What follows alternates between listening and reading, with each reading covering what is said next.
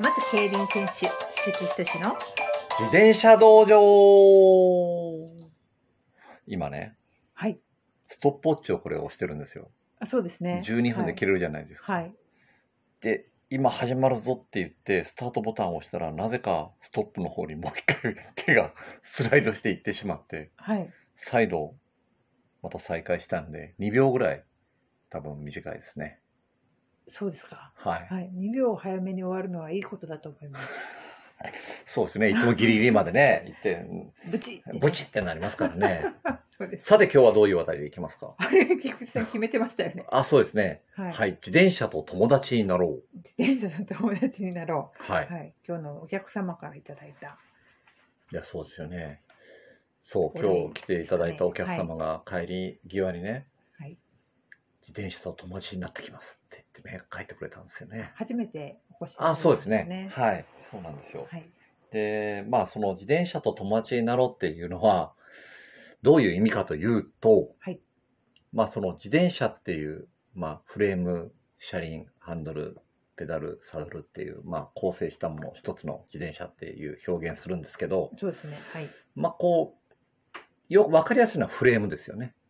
まあ、フレームとホそうでイすねまあール。ほぼほぼ、うんああのほとんどの部分を占めますはい。まあ、あとはもうはい体に触る部分の、はい、まあ、感覚とかそういうものになってくるんですけど、まあ、こう、走行性能に関わるところは、そのフレームと、その、ホイールなんですけどね。はい、その、例えばフレームっていうのは、まあ、これ、K フィッティング、K フィッティングのこのラジオとかで何回も言ってるんですけど、はい、同じジオメトリであっても積層とか設計の思想は、はいその大体何キロぐらいで速度安定させようにとか、はい、まあ、例えばどういうレースの中でこう性能が出てくるかっていうのはあらかじめ設計者が大体イメージして作ってると思うんですよ。う、うんんでそれをテストしながら、まあ、その例えば、えー設計段階でこういうふうな意図で作ったんだけど実際の動きは少し違ってたよねっていうのがうんフィードバックがあってはいそれを修正してきてるんですけど、はい、でそれなぜねあの自分が分かるかというとあのまあもともと競輪選手で30年走ってたんですけどね、はい黒森フレームは全てオーダーメイドなんですよ。はい、でパイプも何種類もあるパイプを組み合わせていくんですけどそのやっぱお金がかかるもんじゃないですか フレーム1台作るのそうにで。すよね。はいはまあ、もうほんと10万20万30万って言って、まあ、だんだん今物も値上がってきて多分20万30万ぐらいするんですけど1台の一つのフレームフレーム作るのに。フレーム2ですよね。そうですね。ん、で、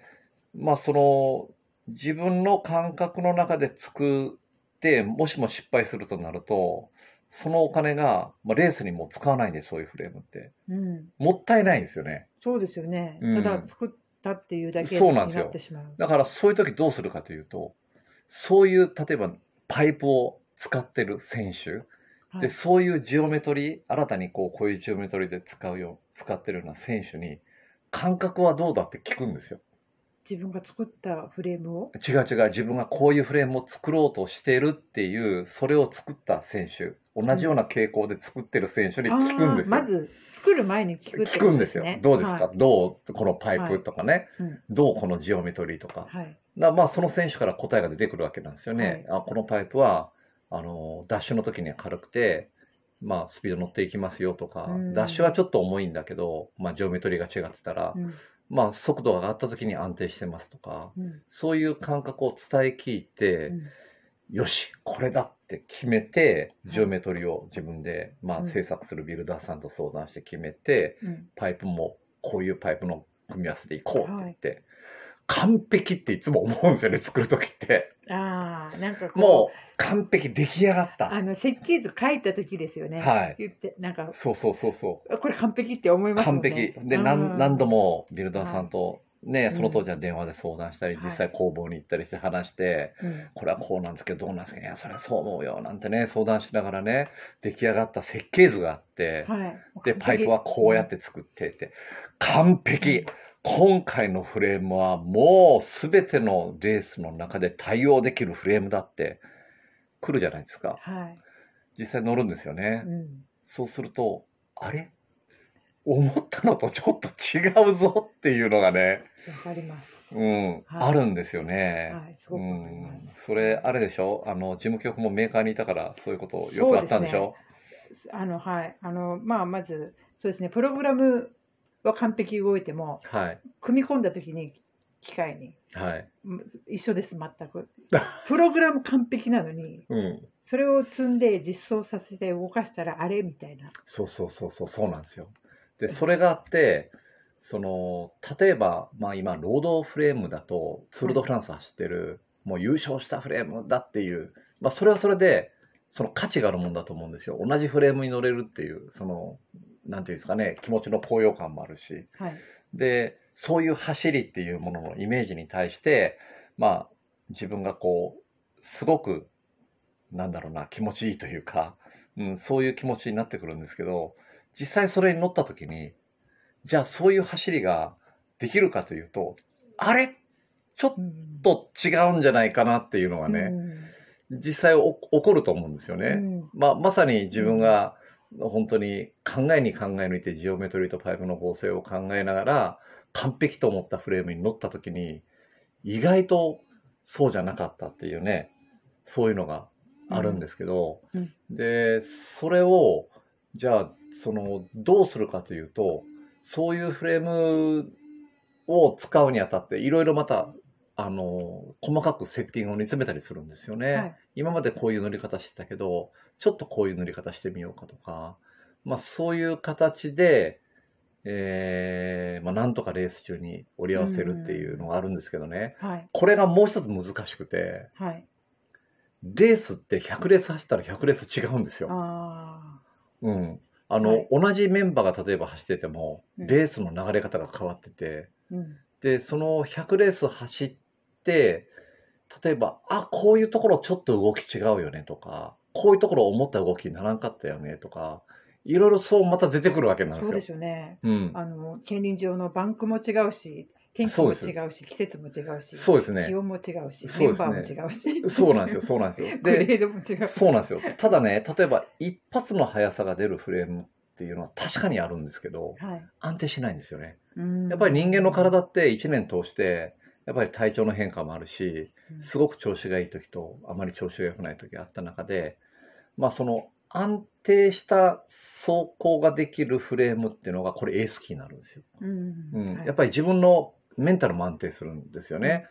でそのエースキーになったフレームは例えば少々自分の調子が悪くてもある程度走ってくれるんででそういうフレームとセッティングに出会った時っていうのはやっぱこう気持ちもなんなんでしょうね、うんこう安心感みたいなものがありますね。あるんですよね。でまあ先ほどの話題にあの戻るんですけど話とおに。友達に、はいはい、はいお友達おに。友達に戻ります。でそ、の自転車とお友達になると、なお友達っていう意味はそのセッティングフィッティングでその自転車が設計されてる設計思想に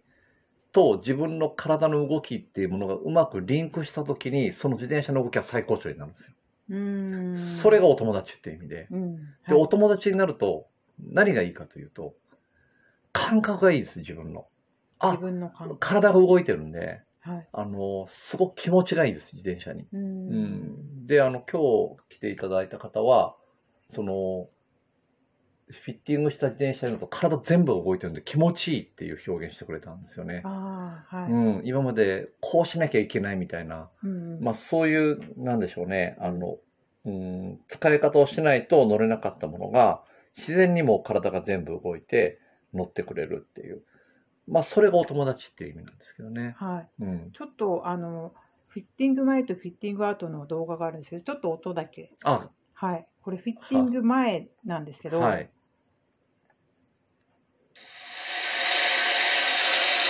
もう一度上ハンドルで。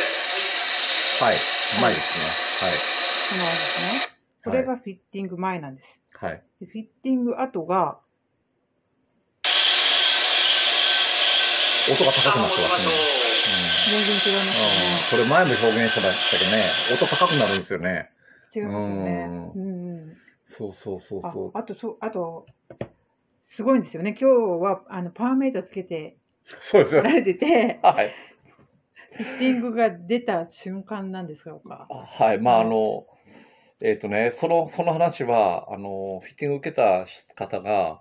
もうその実装した時に最初パーの出方が機械が壊れたと思ったっていう方が何名かいらっしゃ って今までこのパワーを出すには相当に力んで踏まないといけなかったのが軽く出たんでこれは何かセンサーがおかしくなったっていう話がよくあるんですよってしたら僕も今それ感じてましたってこんなこんな楽にこんなパワー出るんですねっていうねまうあん話をされてたんですよ。ええうんまあそれはその自分が何かしたわけじゃなし にそのあの生徒さんというか受けていただいた方の体の力が全てうまく自転車で伝わったっていうことなんですけどポジションが出たってことあそうですねポジジションが出た時はそうなりますよね、うん、お友達になれた瞬間慣れた瞬間はい、手を握って仲良くしようね って言ってねっていう瞬間抱き合った瞬間ですよ、うん。まあそういうね、はい。なんか高性能な自転車に対してはい。自分の今持ってる体の特性をうまくリンクさせるのがフィッティングっていう作業なんですよね。はい。うん、うんでそれが出ないとやっぱりこううん高性能な自転車だから走るはずやっていうのと自分が持ってる感覚とにズレが生じてうん。それストレスになってくるんですよね。わかります。うん、扱いきれない。扱いきれないという。そうなんですよねそうなんですようんだからね、うんあのーぜひねやっぱりそのお友達になる作業はね、はい。あのーしてほしいと思います。そうですうね。んと自転車選びの時の、はいその設計者の設計思想はいも、ちょっと何か汲み取ることって大事なんですかね。大事ですね。大事ですけど、そういう情報はなかなか伝わってきませんよね。うんあ、いいところでもう今日は終わりです。ちょっはいとまた補足したいと思います。はい、ありがとうございました。